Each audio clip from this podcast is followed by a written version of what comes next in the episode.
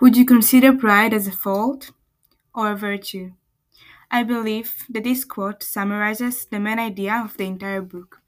During the story, Lizzie, the main character, is influenced by another man, Pride. At the end, pride is the behavior of this main shyness.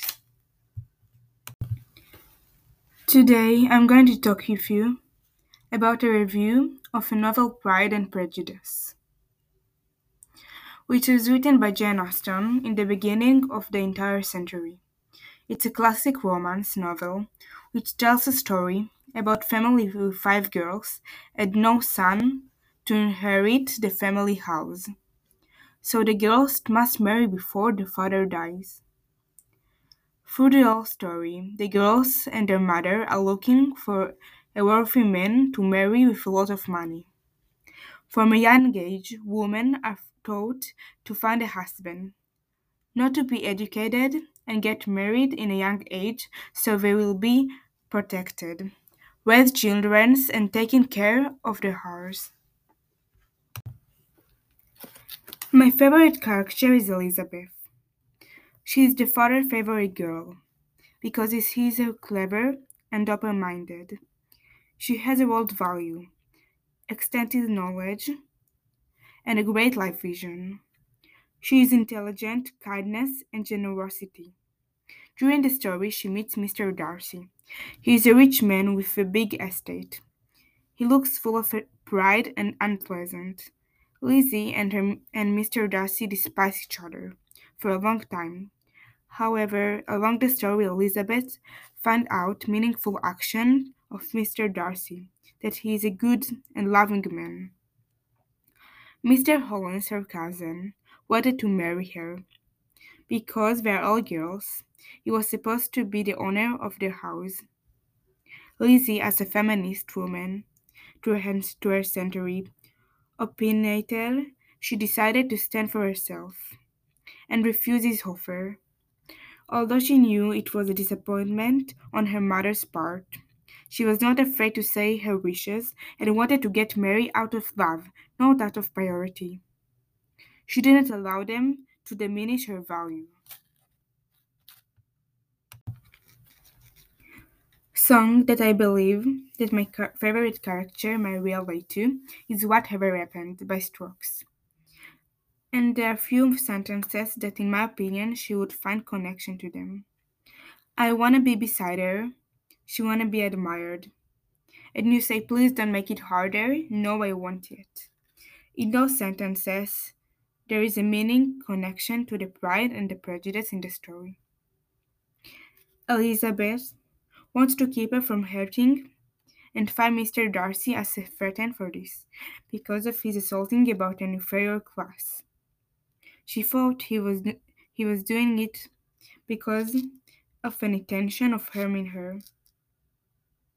But he did it with the intention of fearing being harmed. So she told him that from the moment she saw him, she knew that they would never be able to be together. But they finally overcame the difficulties and decided to get married at the end of the story. Elizabeth was too much embarrassed to say a word. After a short pause, her companion added, You are too generous to terrify with me. If your feelings are still what they were last April, tell me so at once. My affections or wishes are unchanged. But one word from you will silence me on the subject forever.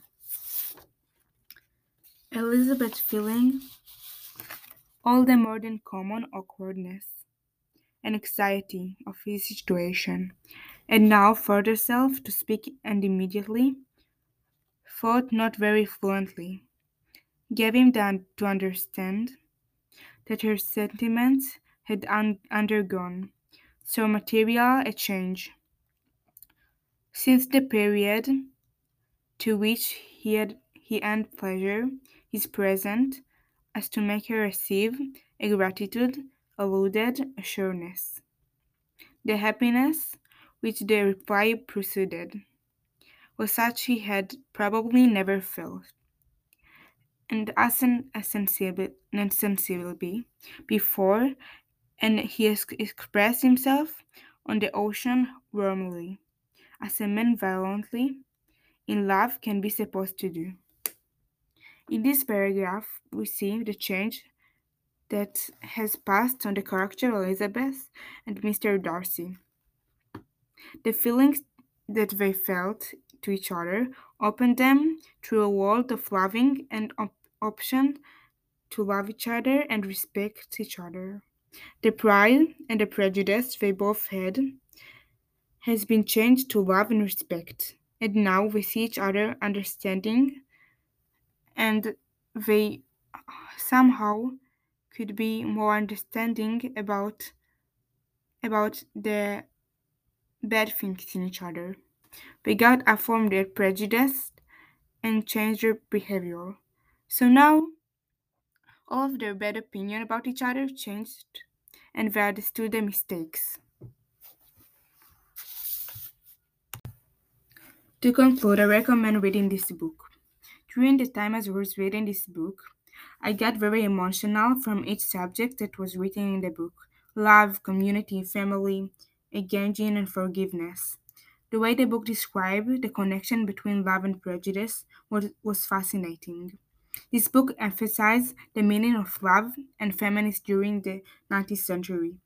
I learned about the young, intelligent woman that, from her from our own opinion, one can take an example of feminism today. This is a great book, says Tibble, for people who love romantic and classic books.